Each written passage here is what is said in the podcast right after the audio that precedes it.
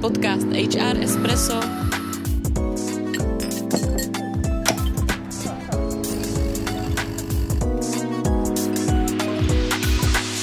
Vaše pravidelná dávka informací ze světa personalistiky. Ahoj, tady Tereza a Andra, posloucháte HR Espresso, podcast zabývající se tématikou zaměstnanců a vším, co s nimi souvisí. Dnes si budeme povídat o tom, co všechno obnáší, když mají zaměstnanci k dispozici firmní automobil, na co si dát pozor a jak si tento benefit stojí v porovnání s ostatními. Naším hostem je kolega Pavel Zeman, který pracuje v daňovém oddělení a specializuje se na daň z příjmu fyzických osob. Pavle, vítej ve studiu. Hezký den. Ahoj, Pavle, já o tobě vím, že ty jsi milovníkem aut a zajímáš se o ně nejen z daňového pohledu. Tak pojďme začít možná trochu filozoficky. Mít či nemít firemní automobil? Jak si tento benefit stojí v oblíbenosti u zaměstnanců v dnešní době? Mám radost, že se na to můžeme podívat filozoficky, protože já jsem na Gimplu před stolety z filozofie maturoval. Takže je to, myslím si, dobrý úhel pohledu. No, já vždycky říkám, benefit je lepší než žádný benefit. Ale kdyby to bylo takto jednoduché, tak bych z filozofie asi neodmaturoval za jedničku. Pojďme se tedy u toho trošku zastavit. Vrátíme se 15 a 20 let zpátky, jak to bylo dříve s automobilem poskytnutým zaměstnancům. No to byl podle mého názoru absolutní top benefit. To byl asi ten nejlepší benefit, na který bylo možné dosáhnout. Kdo na ně dosáhl, zpravidla ti nejlepší zaměstnanci nebo ti vrcholoví manažeři. Ale ta doba jde strašně dopředu, samozřejmě. Ta doba se vyvíjí a dneska už si myslím, že takovou prestiž firmní automobil mezi zaměstnanci nemá. Zaměstnanci se často ptají, co to bude za automobil, jak bude starý, jaký bude mít výkon a jaký, jaký administrativní potíže s tím budou spojené. A samozřejmě každá rodina už dneska má dva, tři automobily automobily a tak je často ten automobil od zaměstnavatele vnímán jako nějaká přítěž. To je pohled těch zaměstnanců v dnešní době. No a my se taky musíme podívat na pohled zaměstnavatelů, na pohled společností. Všechno zdražuje, zdražují i automobily. Automobilů je nedostatek. Dneska na nový automobil se stojí fronty 8-9 měsíců. No a samozřejmě, když je něčeho nedostatek, tak cena narůstá. Zaměstnavatel tedy musí zvážit, jaké náklady s tím má spojené, jaké administrativní potíže se s tím pojí, no a musí zvážit, jestli například není lepší tomu zaměstnanci neposkytnout firmní automobil, ale poskytnout mu nějakou finanční kompenzaci. Takže vidíme, že eh, doba rapidně mění vnímání tohoto benefitu. Andy, já se zeptám možná tebe, jak eh, ty to vnímáš a kdybys měla možnost si zvolit mezi autem uh, nebo finanční kompenzací, tak co by si si zvolila? To je poměrně aktuální otázka, protože já jsem před tuhle tu volbu byla postavená zhruba dva měsíce zpátky, kdy jsem byla povýšená a mohla jsem si vybrat, jestli finanční kompenzaci anebo firemní auto. A já jsem si vybrala tu kompenzaci. A těch důvodů je poměrně dost. Eh, vlastně třeba už jenom to, že já se pohybuji hodně v centru a přijde mi, že parkovat auto v centru je naprostý jako nonsens dneska a možná by mi to víc té práce přidělalo, než ušetřilo. Zároveň tam vnímám i nějaký ten ekologický dopad, že vlastně ta městská hromadná doprava je přece jenom šetrnější. A i nějaký jako, jako urbanistický pohled, kdy mám pocit, že ty města jsou úplně zasekaný autama a vlastně k tomu nechci jako dál přispívat. A já musím říct, eh, že když se podívám na to, jak vlastně máme tento benefit nastavený uh, ve firmě, většina zaměstnanců volí tu volbu, co si zvolila ty. Takže ta flotila naše už je o dost uh, menší, než bývala, když uh, já jsem třeba ve firmě začínala. Takže myslím, že sledujeme ten trend, o kterém Pavel mluvil, uh, i v reálu. Tak a já pro vás mám jednu novinku. My už jsme se tady hodně bavili o home officeu a ve spojitosti s autem, tak eh, Mercedes eh, teďko má takový nový počin, kdy vlastně dává dohromady car office, což vlastně je uh, takový nápad tím, že zaměstnanci dojíždějí do práce a většina z nich to vnímá jako ztrátu času, proto i ten home office samozřejmě nabývá na oblibě, tak Mercedes se toho nebojí a vlastně zvažuje, jak tyto dvě věci propojit. Ve spolupráci s firmou Cisco vlastně vlastně vyvíjí uh, takzvanou car office, to znamená aplikace, které používáte, jako je Zoom nebo Webex eh, na různé uh, telefonní hovory nebo na schůzky s kolegy, by byly zabudovány vlastně přímo v tom automobilu. Samozřejmě vás možná napadne otázka bezpečnosti, takže na tohle samozřejmě taky Mercedes a Cisco myslí, měla by tam být většina těch nástrojů ovladatelná hlasem. Takže možná toto je budoucnost, že Pavel jako milovník aut eh, nasedne do svého vozu a bude kroužit po Praze celou pracovní dobu a vyřídí si všechno, co bude potřeba. Tak to nás možná v budoucnosti taky čeká. K tomu samozřejmě se pak můžou pojít jako zajímavé daňové dopady a jak eh, vlastně by to změnilo posuzování cesty do práce a z práce a podobně, ale tak eh, to už necháme zatím budoucnosti. Tak to je jenom taková novinka, která vlastně s tímto velmi souvisí. Tak než se přesuneme eh, do těch eh, autokanceláří, tak se ještě podíváme eh, na ten současný stav. V jakých variantách může zaměstnavatel zaměstnancům firmní vůz poskytovat? No bylo krásné vás poslouchat, holky, a zasnít se, jaká nás čeká budoucnost, ale se mnou teď přichází ta realita. Jaká je ta realita momentálně? No momentálně jsou dva přístupy. Ty zaměstnavatelé buď to vlastní celou flotilu automobilů, které mohou nabídnout potom zaměstnancům, no nebo využijí spolupráce s nějakou leasingovou společností a auta mají na operativní leasing. To jsou základní dva přístupy. Pro zdanění jako takové je potom důležité, jakým způsobem je automobil tomu zaměstnanci k dispozici. Zda je mu k dispozici pouze ryze pro služební účely, nebo pouze pro osobní účely, anebo je to kombinace obou. To znamená, že zaměstnanec může využít to auto pro služební i pro osobní účely. A jak mluvíš tady o těch jednotlivých kategoriích, tak tam se určitě bude lišit ten daňový dopad. Eh, tak eh, jak to je u nich? No to se liší, je to, to, ty, je to diametrálně odlišné. Já začnu tím, když zaměstnanec má automobil ryze pro služební účely, no tak samozřejmě z pohledu zaměstnance by bylo velice přísné, kdyby pro služební účely určený automobil byl považován za zdanitelný benefit. Kdybyste mi řekli, zítra jít do hlavy za klientem, tady máš firmní automobil, použij ho k tomu, ale když tam pojedeš, tak ten automobil pro tebe bude benefitem, který ti zdaníme. No tak to bych vás hnal. Naštěstí to tak není, ale ta odlišná situace je, když automobil je pro služební i pro osobní účely. V takovém případě je potřeba tento benefit nějak nacenit. Jak jej nacenit? No zpravidla se koukne, jaká je vstupní cena toho automobilu, včetně DPH, a 1% z této ceny je považováno za nepeněžní příjem za zdanitelný benefit zaměstnance. Eh, minimálně tisíci korun, a to je důležité poznamenat. Když jsem říkal 1%, tak ta doba přináší i nízkoemisní vozidla. Pokud nějaké vozidlo splňuje ty parametry, aby bylo považováno za nízkoemisní, tak se zaměstnanci nepřidaňuje 1% ze vstupní ceny, ale pouze 0,5% ze vstupní ceny. Ten pojem vstupní cena je poměrně pojem náročný. Pro ty z vás, kteří rádi si čtete a listujete před spaním zákonem o daní z příjmu, tak najdete definici v paragrafu 29. Kdo není až takový masochista, že by si před spaním četl zákon o daních z příjmu, tak to vysvětlím lidsky, proč se říká vstupní cena. Ono to má nějaký význam, protože společnosti, které si pořídí automobily, tak je zpravidla odepisují. Odepisují je pět let nebo využijí mimořádných odpisů a odepisují automobil dva roky. No a poté, do, poté kdy ten automobil odepíší, tak automobil má zůstatkovou cenu třeba 0 korun. No a bylo by velice sympatické, kdyby se posuzovala aktuální hodnota toho auta nebo daňová zůstatková cena toho auta a u zaměstnance by se řeklo, to auto má hodnotu 0 korun, my ti přidaníme 1% z té 0, z té 0 koruny. To ale tak to samozřejmě není, proto se vždycky posuzuje ta vstupní cena, to znamená ta cena číslo 1. U automobilů je to zpravidla pořizovací cena, včetně DPH. No tím posledním případem je, kdy ten automobil není použitý pro kombinaci služebního a osobního účelu, ale kdy je poskytnut pouze k soukromým účelům. V takovém případě je za zdanitelný benefit, za nepeněžní příjem považována cena obvyklá, a myslí se tím cena obvyklá nájmu takového vozidlu, který bývá poskytnut eh, běžným lidem.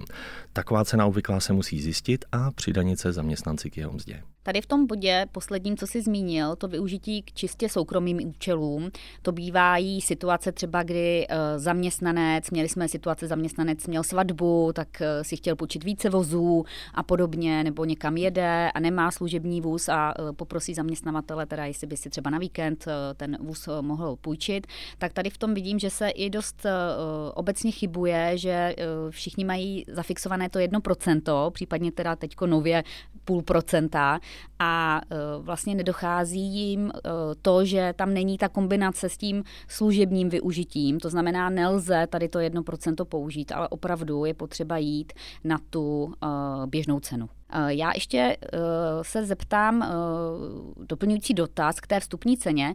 Ve chvíli, kdy zaměstnavatel pořizuje ten vůz, tak tam asi je to jasné.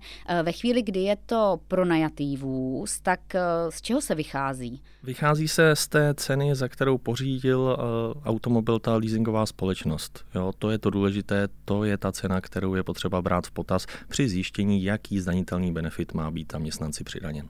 Takže pořád vlastně musíme eh, jít po té původní ceně, to, kolik zaměstnavatel platí na tom nájmu, nehraje pro účely toho dodanění žádnou roli. Jednoznačně. A ještě jedna otázka, a ta se týká dohodářů.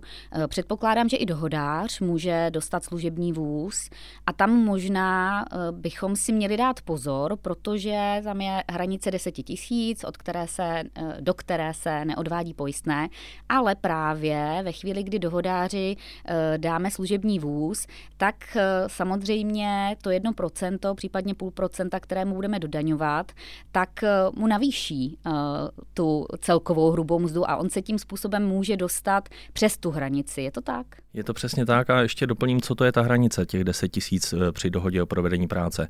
To je hranice, která říká, že výdělek do 10 tisíc měsíčně znamená, že z toho výdělku se neodvádí sociální a zdravotní pojištění.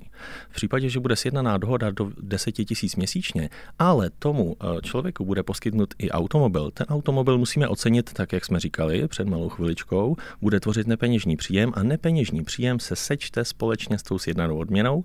V případě, že bude přesahovat 10 tisíc měsíčně, no tak se stěží vyhneme povinnosti odvodů na sociální pojištění a zdravotní pojištění.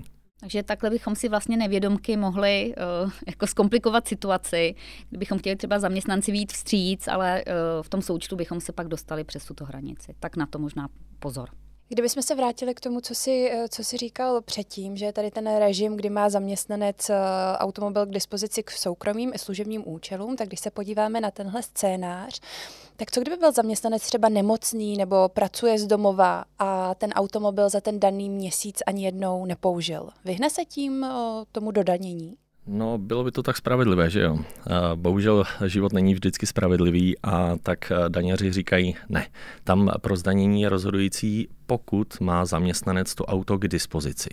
Je absolutně irrelevantní, jestli jej v daném měsíci použil, kolikrát jej použil. Když jej má k dispozici pro služební, pro osobní účely, má ho půl roku v garáži z toho důvodu, že je nemocný, nebo zkrátka, že s tím to auto nepotřeboval, tak to není rozhodující, to auto má k dispozici a tak to pro něj představuje zdanitelný příjem. Tam vždycky říkám zaměstnanci nebo zaměstnavateli, zvažte v každém jednom případě, zda takový benefit dává smysl. Na co já jako zaměstnanec budu mít v garáži automobil, který jako je sice bude hezký a můžu jej používat, ale když jej rok nevyužiju, tak nestojí za to právě, jak jsme se bavili na začátku, raději si eh, domluvit se zaměstnavatelem nějakou finanční kompenzaci. Má to smysl, že mám takový benefit? No a na druhou stranu, ale jako zaměstnanec musím zvážit, hele, ale zase o to auto se zaměstnavatel stará. Jo? On platí údržbu, když se s tím autem něco stane, on se o to auto postará, já nemusím platit povinné ručení, havarijní pojištění, výměna pneumatik na zimu, to je samostatné téma, strasti s tím spojené, co teprve dálniční známka. No všechny tyhle náklady nese zaměstnavatel a já musím zvážit, do jaké míry je pro mě výhodné, byť jej třeba fakticky tři měsíce nevyužívám, že tyto náklady nemusím hradit. A co když eh, se zaměstnanci v průběhu měsíce ten automobil vymění za jiný, tak eh, z jaké ceny se potom vychází? Je to poměrně uh, složitá matematika. Uh, záleží na tom, jestli ten automobil se opravdu vymění. To znamená, bavíme se v březnu a prvních 15 dnů v březnu budu mít automobil se vstupní cenou milion a posledních 15 dnů v březnu budu mít automobil se vstupní cenou milion 500.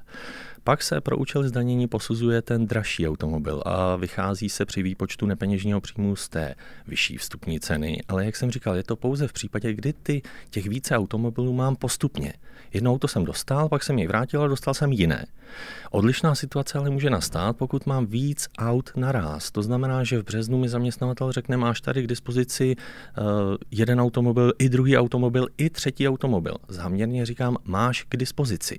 Jak jsem zmínil, není důležité, který automobil pak reálně využiju a jak moc jej využívám, ale že ji mám k dispozici. No a když mám k dispozici dva, tři automobily naraz, no tak se nevyhnu tomu, že musím spočítat vstupní cenu ze všech těchto automobilů a spočítat nepeněžní příjem, ať už ve výši procenta nebo půl procenta podle toho, o jaký automobil se jedná. Tady rozumím, že asi eh, zaměstnanec eh, nebude ze svých nějakých eh, ego důvodů chtít tři, zaměst- tři automobily nebo dva automobily najednou, ale že je to třeba využití pro rodinné příslušníky, na což ten zaměstnavatel může taky samozřejmě přistoupit a takový benefit poskytnout. Je to tak? Ano, je to tak a já možná upozorním na to, že i když eh, ten automobil potom používá rodinný příslušník, tak z daňového pohledu se to vždycky bere jako eh, nepeněžní příjem toho zaměstnance, nikoli rodinného příslušníka. My jsme se teďka bavili o těch rodinných příslušnících, tak eh, můžou i oni řídit firemní vůz? Z pravidla ano, ale vysvětlím, co tím myslím. Je vždycky zapotřebí se podívat, komu, komu to auto patří, kdo je vlastníkem toho automobilu. Je to zaměstnavatel, anebo je to leasingová společnost? Ta leasingová společnost může sepsat podmínky, za, na základě nichž automobil dává k dispozici společnosti a zaměstnanci. A může v těch podmínkách zmínit, eh, že ten automobil může využívat zaměstnanec, ale jenom pro služební účely, pro firmní účely. Nebo že jej může využívat zaměstnanec i pro soukromé účely. A může tam explicitně říct, že to ale je právo zaměstnance, nikoli rodinných příslušníků zaměstnance. A může to i podmínit pokutou, pokud taková podmínka bude porušena. Něco podobného může udělat i zaměstnavatel, který jasně stanoví, ať už v nějaké směrnici nebo v dohodě se zaměstnancem, kdo ten automobil a pro jaké účely může využívat. A e, v souvislosti s firmními automobily je potřeba vést nějakou evidenci ze strany zaměstnance? Je tam nějaká taková povinnost? No, bohužel ano, tedy e, ty asi myslíš knihu jíst. ano, kniha jíst. Já možná řeknu takovou zajímavost. Pokud se někdo snaží najít, kdo má přesně povinnost vést knihu jíst, eh, otevře si nesčetně mnoho zákonů nebo právních předpisů a teď hledá nějakou formulaci, kde je napsáno, knihu jíst má povinnost vést a teď dvojtečka za A, za B, za C, za D, No nic takového v zákoně nikde není. Ono to vyplývá z různých situací a z náležitostí, protože bez té knihy se nedá obejít. Například při uplatnění daňových výdajů na pohonné hmoty. Pak poplatník musí uh, vést evidenci jíst, tak aby mohl vynaložené výdaje prokázat, že skutečně ty výdaje byly vynaloženy, že ta cesta se uskutečnila a ty výdaje na dosažení zajištění a udržení příjmu byly opravdu vynaloženy. Pokud se bavíme u zaměstnanců, no tak tam ta povinnost vést knihu jíst vyplývá z toho, že je potřeba dodržovat něco, co, čemu se říká bezpečnost práce. Co se ti myslí? No, když zaměstnanec je vyslán na služební cestu, eh, jede automobilem, tak musí nejpozději po čtyřech a půl hodinách si udělat alespoň 30-minutovou přestávku. Jak se taková věc dokáže? No tím, že zaměstnanec povede knihu jízd, ve které tyto náležitosti uvede. Když zmíním náležitosti uvede, co tím přesně myslím? No v knize jíst musí být uveden typ vozidla, SPZ a průměrná spotřeba let technického průkazu v závislosti na tom, jaké auto je použito. A potom pokud se bavíme o konkrétní jízdě, co je potřeba do knihy jíst během té jízdy nebo po té jízde napsat, tak je to datum uskutečnění jízdy, čas odjezdu a příjezdu, samozřejmě i destinace, kam ten zaměstnanec se mířil, účel, z jakého důvodu jel na to místo, pochopitelně i počet ujetých kilometrů, který se zjišťuje ze stavu tachometru na počátku jízdy a na konci jízdy, no a právě i bezpečnostní přestávky, kdy došlo k té bezpečnostní přestávce, jak dlouho trvala. No a v neposlední řadě i záznam o čerpání pohoných hmot. To znamená počet litrů a cenu, za níž byl benzín nebo nafta eh, nakoupen. Pavle, a co známý eh, fenomén cesty do práce a z práce? Jedná se o služební nebo o soukromou cestu? Bylo by to krásný, kdyby to byla služební cesta. Já osobně mám automobil, který má spotřebu 16 litrů na 100 kilometrů, takže kdyby cesta do práce a z práce byla považována za služební cestu, já bych měl náhradu na cestovní výdaje, tak bych byl v sedmém nebi. Eh, z toho už možná tušíte, že ta odpověď je ne, že cesta do práce nebo z práce nelze, nemůže být považována za služební cestu a zaměstnanci tak ne, zaměstnanec tak nemá právo na náhradu cestovních výdajů. Nicméně už jsem asi dvakrát zmínil, že ta doba jde kupředu a zaměstnanec může pracovat i z home office a um, umím si představit situaci, kdy zaměstnanec se dohodne se svým zaměstnavatelem, že jeho pravidelné pracoviště nebo místo výkonu práce bude jeho bydliště. Zkrátka bude pracovat z home office, bude to mít tak stanovené ve smlouvě. No a pak si umím představit, že by bylo dobré se zamyslet, jestli v takovém případě cesta do kanceláře, který není místo výkonu práce a pravidelné pracoviště, nemůže být považována za služební cestu a nenáleží k tomu ty cestovní náhrady. To je samozřejmě otázka a na to doporučuji se zaměřit a tuto oblast proskoumat. Když už se bavíme o těch pracovních cestách, tak pracovní cestě může zaměstnanec použít firemní vozidlo nebo teoreticky i své vlastní. Tak jaký je v tom rozdíl? Jak se pak taková služební cesta vyúčtuje? No u toho firmního vozidla si myslím, že to je jasné. Potíž eh, nastává v tom případě, kdy zaměstnanec využije pro eh, služební účely vlastní automobil, no pak eh, nemůže být tratný na tom, že tam použije osobní majetek. Ten zaměstnavatel má povinnost mu něco takového kompenzovat. Jak mu to kompenzovat? No jednak tak, že se podívá, jaká je aktuální sazba za amortizaci, za opotřebení vozidla. Ta je, myslím, od 1. ledna 2023 ve výši 5 korun 20 haléřů na 1 kilometr. To je tedy tedy náhrada za opotřebení vozidla, no a potom taky náhradu za spotřebovaný benzín, za naftu. Eh, buď se může jít na reálný výdaj, to znamená zaměstnanec pojede na tu cestu, natankuje benzín, schová si účtenku, ze které bude patrné, kolik za ten benzín nebo naftu zaplatil. Z té ceny se pak může výjít, anebo se podívá do vyhlášky Ministerstva práce a sociálních věcí, která stanovuje pro daná období, jaká je průměrná cena pohoných hmot a tedy jaká cena se může zohlednit při výpočtu toho, kolik zaměstnanci náleží za pracovní cestu, na kterou použil svůj vlastní automobil. Tady v tom případě eh, možná možná ještě doplnit, že to musí být se souhlasem zaměstnavatele. Je to tak, že zaměstnanec si nemůže sám určit, čím pojede na služební cestu, protože kdyby to byl tvůj vůz, tak možná by s tím let, který zaměstnavatel měl problém. Souhlasím a podepisuji. Tak, někdy se může stát, že firemní automobil eh, je nějakým způsobem poškozen, ať už je to eh, třeba nějaký vandalismus, nebo samozřejmě může dojít i, i k nějakým haváriím a podobně, eh, což je samozřejmě vždy taková nepříjemná situace. Jak se to řeší ve chvíli, kdy to není teda můj vlastní automobil, ale je to automobil zaměstnavatele? Je to samozřejmě situace nepříjemná, které by se každý z nás rád vyhnul, ale ta situace prostě nastane v životě. Jak se ta situace řeší? No tam je důležitý, eh, pro jaké účely byl ten automobil poskytnut. Jestli byl poskytnut zaměstnanci pro služební účely nebo pro osobní potřebu. Když byl poskytnut pro služební účely a stane se nějaké poškození vozu, tak se musím podívat do zákonníku práce, který mi říká, jak se taková situace řeší. Pokud v takovém případě došlo k poškození firmního vozidla, a to z důvodu nedbalosti toho zaměstnance, tak ano, zaměstnanec eh, se musí podílet na náhradě škody, ale je to limitováno až do 4,5 násobku průměrného měsíčního výdělku. Pokud to vozidlo bylo poškozeno z jiného důvodu než z nedbalosti, například úmyslně, nebo nedej bože, když zaměstnanec byl pod eh, vlivem omamných látek nebo užil alkohol, no tak tam žádná hranice 4,5 násobku průměrného měsíčního výdělku neplatí. Tam zaměstnavatel může požadovat náhradu plné škody a krom toho se může domáhat i ušlého zisku s tím spojeného. Jak jsem říkal, to platí pro automobil používaný pro služební účely. Pokud ten automobil je používán pro osobní účely, tak se nekoukám na zákonník práce, ale podívám se na nový občanský zákonník.